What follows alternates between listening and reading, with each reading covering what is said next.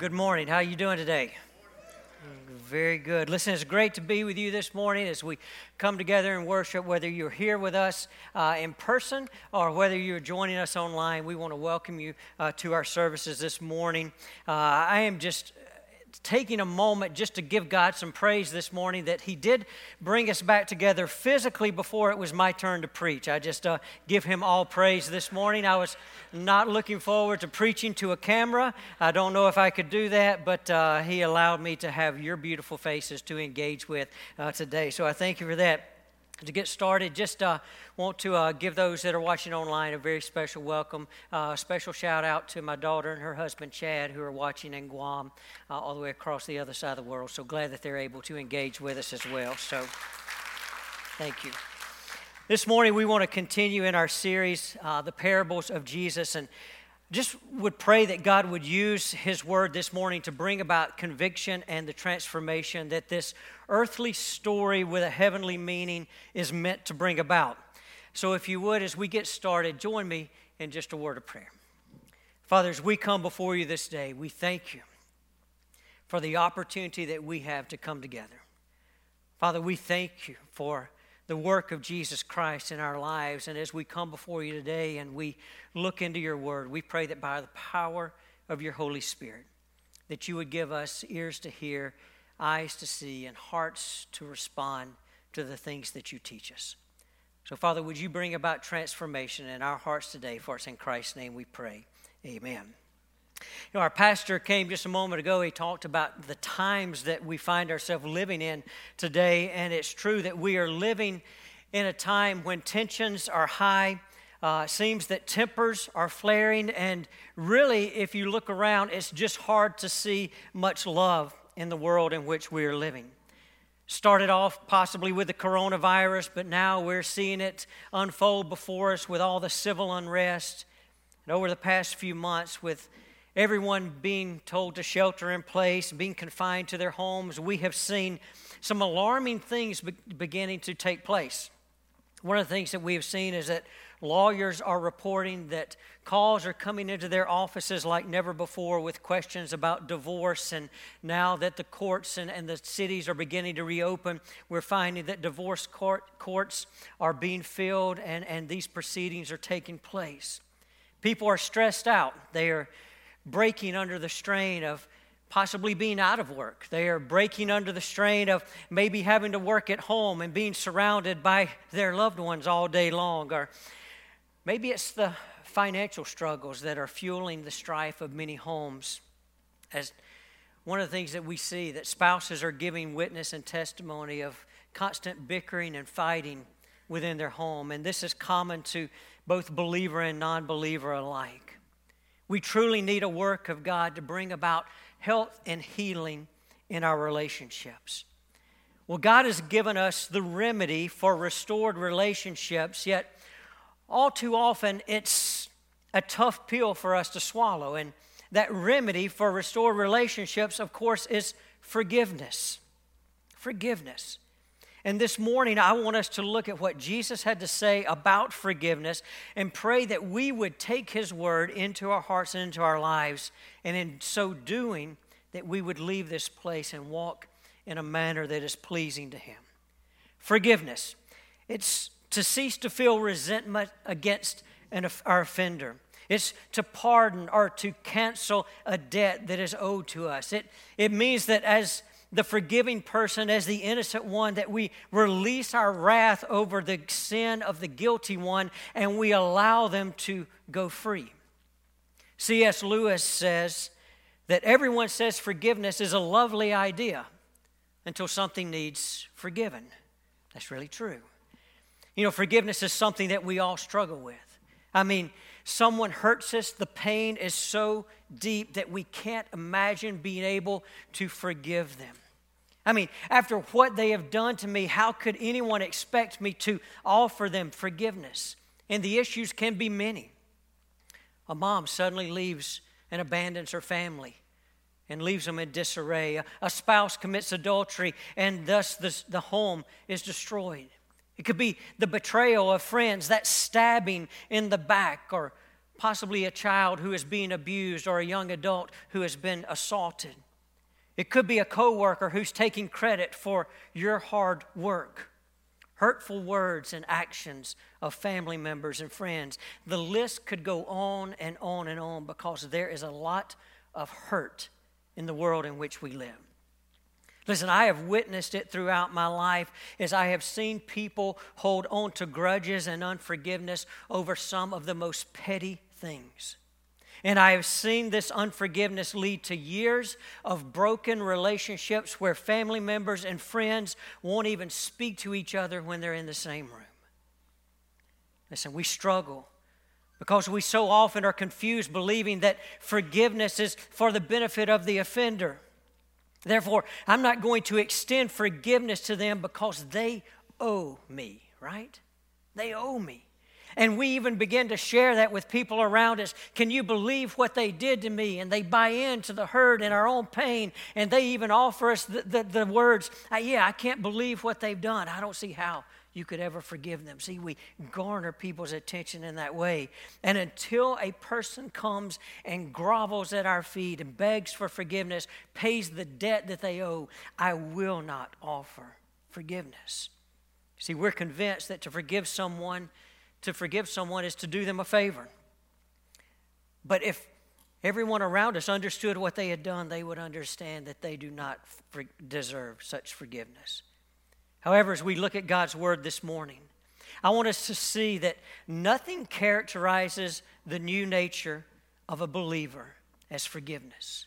It's one of the things that should set us apart. So if you've got your scripture with you this morning, turn to Matthew chapter 18 where we'll be looking at verses 21 through 35 as we discover that great mercy demands great mercy. But as we get things started this morning, we need to set the passage up and we need to understand the setting in which Jesus is giving this parable. Jesus is nearing the cross and he begins to speak in parables to his followers and he is speaking to them about the kingdom of heaven. And Primarily, he is speaking to them about how his followers, how this group should conduct themselves and live their lives as part of the household of God, so that when he is gone, they will know how to go about living. He begins the chapter by assuring them that to be great in the kingdom of heaven is to humble oneself as a child.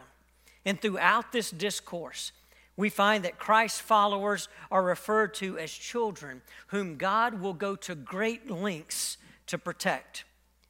Now, knowing that as children we will continually stumble and fall, Jesus speaks of the importance of how to go about restoring a brother or sister who sins against us. And he does that in verses 15 through 20.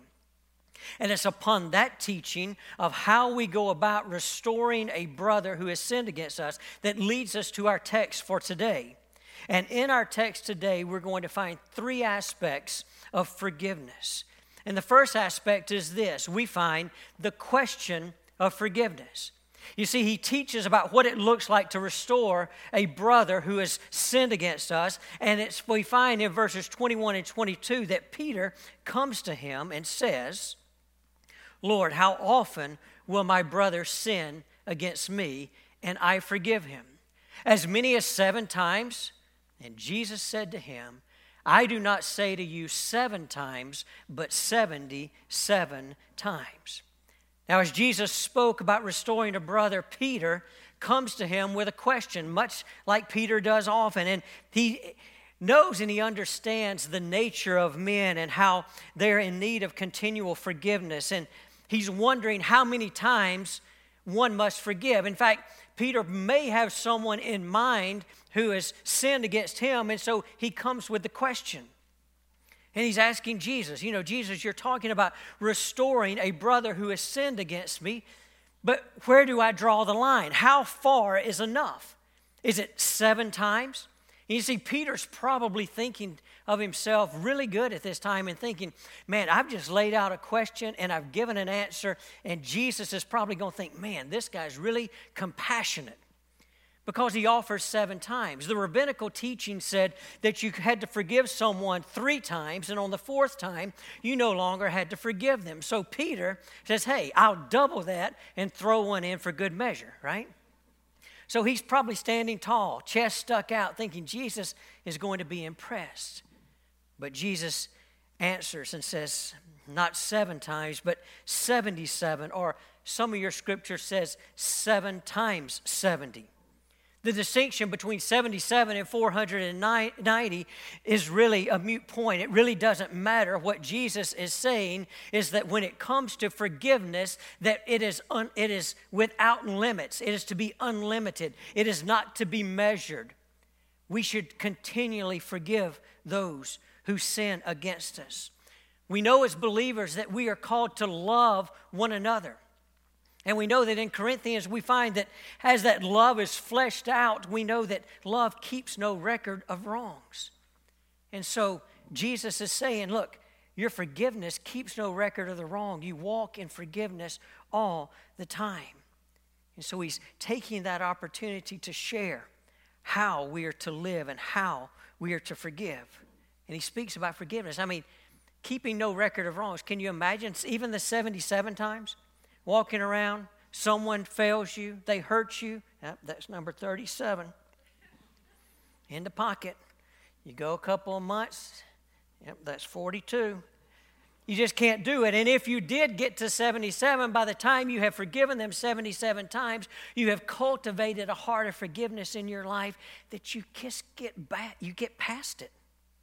Whether it be 77 or 490. So Jesus takes the question of how much, Jesus? Where's the line? And he takes the opportunity to teach us about forgiveness. And he gives us a story or a parable about forgiveness, and there we even find the basis of forgiveness. So, this parable, an earthly story with a heavenly meaning, here we find the second aspect of forgiveness, and it's the story of forgiveness or it's the example, it's the parable, it's the teaching that he gives. And as he lays this teaching out, we're going to see six details that flow out of the text that will help us to know how we take and apply this to our own lives. And the first detail is this that there was an unpayable debt. An unpayable debt. In verses 23 through 25, the text says, through 24, therefore the kingdom of heaven may be compared to a king who wished to settle accounts with his servants. When he began to settle, one was brought to him who owed him 10,000 talents. So here we get the picture. There's a king and there's servants, and the king has decided to settle his accounts. He has men who work for him who are his servants. No doubt, as a king, he has governors of provinces, he has the satraps, he has all of these people who work for him, and he is probably settling the accounts. He's calling them in to receive the revenue that is coming from his outlying provinces. So he calls one certain servant in, and it is obvious that this man has been skimming from the master because he owes such a great debt of 10,000 talents and he is unable to pay. Now, the talent was the highest form of currency in this day and age. And this is 10,000 talents. And if we brought that into modern times and looked at it as the currency of our day, this would be several millions of dollars, if not even a trillion dollars in cash. It's an enormous debt, something that the servant would never be able to pay, not in his lifetime or lifetimes to come. He just didn't have anything in him to be able to repay the king. And so we find that in verse 25 and 26, the king has a plan for judgment, and it leads us to the next detail because in this we will see that there's an unmerited plea. In verses 25 and 26, it says, And since he could not pay, his master ordered him to be sold with his wife and children and all that he had, and, and payment to be made. So the servant fell on his knees, imploring him, Have patience with me, and I will pay you everything. This man had embezzled his master's money. He had no means to ever repay the debt that he owed. He had nothing to offer. He was surely deserving of every punishment and everything that could be laid against him that his master would give. He surely deserved it. Since he was not able to pay, the king decided to recoup what he could out of the situation. And so he decides that he's going to sell this servant and his family into slavery, something that would have been common for that day. I mean, what he's thinking is hey, you know, it's not a good situation, but I'll cut my losses. I'll sell him and his family, get what I can in return for them, and just settle. Just settle. When the servant heard the king's verdict, he falls to his knees and he implores him, he begs him to have patience with him and asks him and, and says, Please be patient, I'll repay everything that I owe. Listen, the plea was unmerited because this guy had nothing to give in return. There was nothing that he would be able to offer that would be ever be able to repay the debt that was owed. And so, what does he do? He falls before the king and he kneels before him, imploring him and begging him to be patient.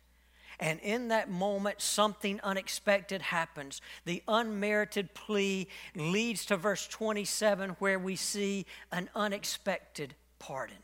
An unexpected pardon. You see, it says, out of pity for him, the master of that servant released him and forgave him the debt. Listen, the servant's case was helpless except for one thing. For one thing. The king was a man of great compassion. And in the text, we see that the king was so moved with compassion that he took pity on the man, canceling his debt, forgiving him his debt, and releasing him to go free. A man who had embezzled his master's money, no means to repay, nothing to offer, deserving of punishment. His master has compassion on him, cancels the debt, releases him, and lets him go free. Now we would think, wow, what a story. What a story of great mercy, and such an act of compassion would surely change this man and his life. Surely it would impact the way that he will go about living his life in the days to come. However, something strange is on the horizon, for as we continue the story, we find an unbelievable encounter. An unbelievable encounter happens as the man leaves the presence of the king. In verses 28 through 30, it says So when the same servant went out, he found one of his fellow servants who owed him a hundred denarii. And seizing him, he began to choke him, saying, Pay what you owe. So his fellow servant fell down and pleaded with him, Have patience with me, and I will pay you. He refused, and he went and put him in prison until he should pay the debt. Now, the same servant that had just received such amazing grace and great mercy goes out and almost immediately finds a fellow servant who owes him a hundred denarii. Just a few months' wages. Something that could easily be paid back if there were patience and forgiveness. listen, this is like peanuts to what the first servant owed the king. It's next to nothing. And this servant had just received all of this mercy, and now he finds someone that owes him, and he begins to physically assault him, demanding that he pay back everything that he owes. This is a despicable act in light of the disparity of the debt that was owed. The story here looks very familiar as this fellow servant falls to his knees, begging for mercy with almost the exact words that the first servant used, saying, Have patience with me, and I will repay you. Just as the Psalms that are owed sharply contrasted with each other, so also the first servant's response proves to be entirely different than the king's compassionate generosity the first servant hardens his heart and refuses to give forgiveness, and he makes a conscious choice to harden his heart against his fellow servant. He is unwilling to walk in forgiveness and to offer forgiveness to his fellow servant. This encounter led to a very unsettling report. It led to an unsettling report because the fellow servants that were with him saw all that had taken place and they were greatly distressed. And they went and they reported to their master all that had taken place. Listen, knowing the great debt that had been forgiven, they had seen it. No doubt these fellow servants had come in at the king's request and given him the revenue that he was due. But they saw one of their fellow servants who owed a great, great debt, one that was unpayable. But they saw the mercy and the compassion of their master. And when they saw this servant go out then and physically assault someone who owed him so little, they were greatly distressed and troubled in heart to witness the unforgiveness of the first servant. They were so troubled that they came to the master telling him everything that they had witnessed. And listen, it brings up a great point as, as we live in, in community together that as believers, uh, we should be grieved when a fellow believer is unforgiving to a brother or sister in Christ because his hardness of heart causes much destruction and discord within the body, but even greater, it grieves the Lord Himself.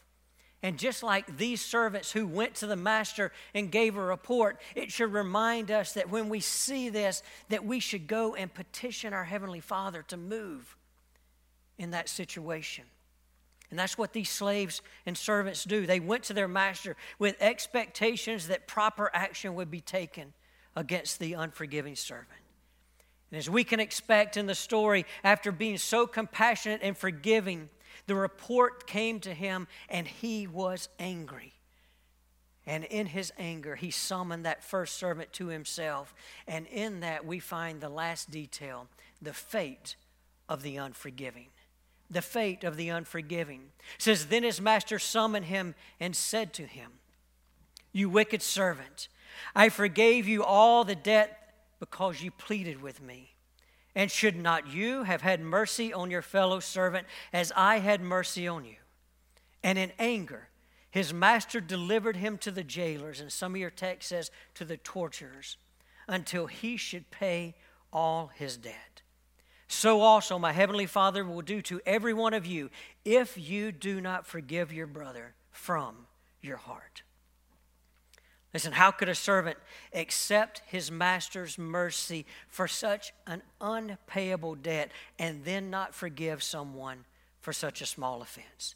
The king expected that the servant would have the same mercy to those who were indebted to him as the mercy that he had received.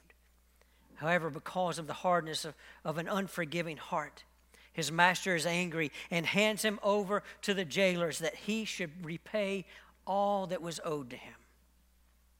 Well, as we think about the story, we think about the debt that had already been forgiven. The king had already forgiven and canceled the debt and allowed him to go free. So the amount was also so great, if the king was putting that back on his head and now sending him to prison, the king would never get anything in return because he would be rotting in a prison with no way to make income to pay the debt that was impossible to pay anyway. So, what is the king looking for when he sends him to the jailers, when he sends him to the torturers? He is wanting him to experience the consequences of his actions until he has a change of heart, until he forgives the offending brother as he had been forgiven. He wants him to understand that great mercy demands great mercy. The Lord was turning him over to himself, basically, to experience the consequences. And even as we think about David in Psalms, calling out to God and speaking about how he is wasting away, how he is sick on his bed, how he cries through the night, we think about the weight of sin on an individual and God leading, leading us and turning us over to the consequences of our sin so that we will come to our senses and return. God is doing the same with this man. So that he can have the same mercy. But Jesus concludes the parable, and we can look back at those last two verses as we've looked at the story, as we've looked at the parable and the example, and in that we find the third aspect of forgiveness that comes from this text, and that is the basis of forgiveness. And the basis of forgiveness is twofold. It's twofold, but it comes from verse, verses 33 through 35. And should not you have had mercy on your fellow servant, as I had mercy on you? So also my heavenly Father will do to every one of you if you do not forgive your brother from your heart. Listen, the forgiveness and the basis for forgiveness is twofold. And the first basis that makes forgiveness possible in our lives as brothers and sisters in Christ is an unexpected pardon. Just as the first servant experienced the pardon of the king, we too have experienced an unexpected pardon in our life. Because listen, as sinners, we owe a debt that we can never repay. And the wages of sin is death. There is nothing that we can do to save ourselves from the judgment that awaits us but God. Our King is a loving and merciful King who comes to us with an unexpected pardon. Romans 5 8. But God demonstrates his love to us in this that while we were still sinners, Christ died for us. Ephesians chapter 4, uh, chapter 2, verses 4 and 5. But God, being rich in mercy, because of the great love with which he loved us, even when we were dead in our trespasses and sin, made us alive together with Christ. By grace you have been saved. Colossians chapter 2, verses 13 and 14. And you who were dead in your trespasses and the uncircumcision of your flesh, God made alive together with him, having forgiven us all our trespasses by canceling the record of debt that stood against us with its legal demands. This he set aside, nailing it to the cross. Listen, it is because of this unexpected pardon that we in turn can extend forgiveness to our brothers and sisters who sin against us. A forgiveness that is limitless because love keeps no record of wrongs. Scripture tells us over and over again that we are to offer forgiveness because we have received forgiveness from our God and our King. So we offer forgiveness of those who sin against us. Ephesians chapter 4, verse 32. Be kind to one another, tenderhearted, forgiving one another as God in Christ forgave you. In Colossians chapter 3, verse 13, bearing with one another, and if anyone has complaint against one another, forgiving each other as the Lord has forgiven you, you also must forgive. Must forgive. Listen, at Calvary, we lost our right not to forgive because at Calvary, we experience the greatest mercy and grace that comes through the forgiveness that comes through Jesus Christ, our Lord and our Savior. We extend and offer forgiveness first because of the unexpected pardon in our own life. But the second basis of forgiveness and the thing that makes it possible in our lives with one another is a transformed heart. A transformed heart. Forgiveness is to be from the heart. And listen, as followers of Jesus Christ, our obligation is to forgive, and that obligation is to be unlimited, unconditional. It is not governed by mathematics of how many times we count it up, but it is governed by a disposition that comes through a relationship with our Savior, Jesus Christ. He is the one that makes it possible. God, speaking through the prophet Ezekiel, says this He says, I will give you a new heart and a new spirit I will put within you. I will remove the heart of stone from your flesh and give you a heart of flesh. The apostle Paul puts it this way in 2 Corinthians 5:17 where he says, "Therefore if anyone is in Christ, he is a new creation. The old has passed away; behold, the new has come." Listen, our ability to forgive is not natural, and it comes only through a heart that is transformed by the Spirit of God. Because we have been made new, we now walk in a manner that is pleasing to our Heavenly Father. And walking in forgiveness is one of the things that pleases His heart.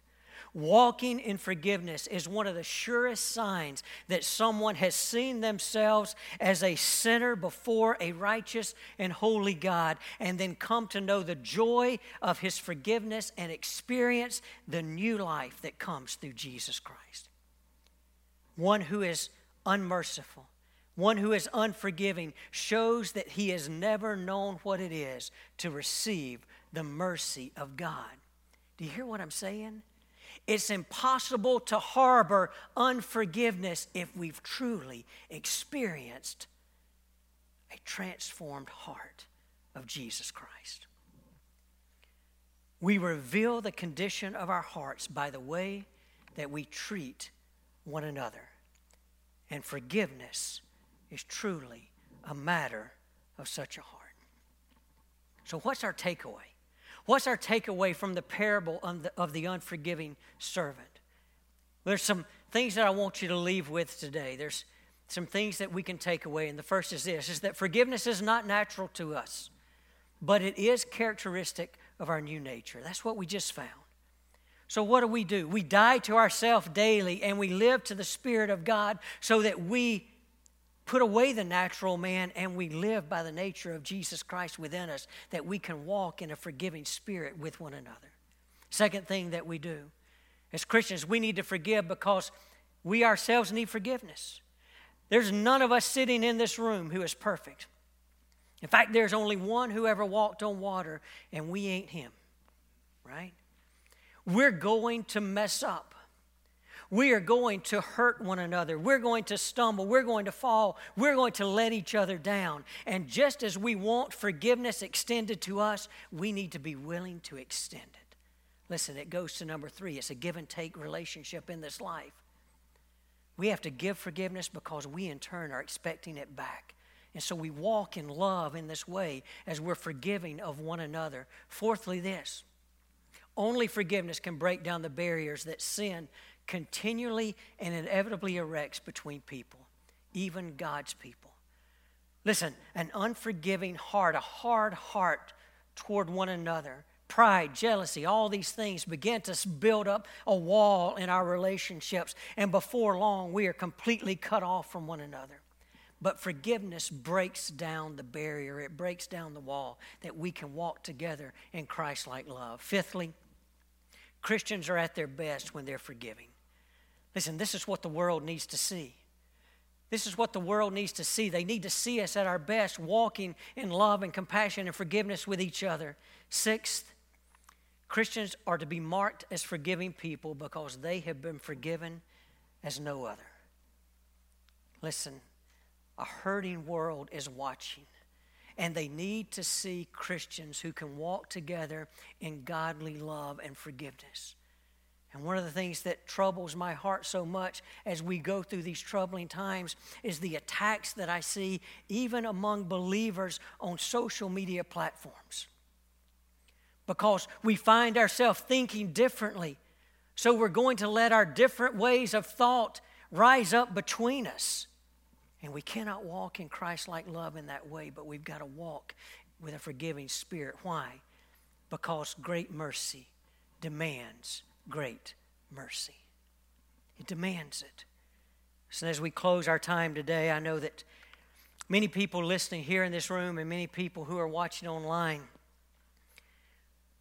are struggling with what they know to be true about forgiveness. And you're saying in your mind, Jim, you just don't understand. You don't know what they've done. You don't know the pain that I've experienced because of them, and you don't know the debt that they owe. My friend, I understand your pain, but I want to remind you of the great debt that was forgiven you when Jesus took your place on the cross. See, so often we're confused and we think that when it comes to forgiving, comes to forgiveness, we think that by forgiving someone that we're actually doing them a favor. That if we really want to be nice, then I'll go forgive that person and just kind of let them off the hook. But listen, the truth is this is that unforgiveness is a prison that has the tendency to hold us captive throughout our lives. In fact, it has been said that the world's worst prison is the prison of an unforgiving heart.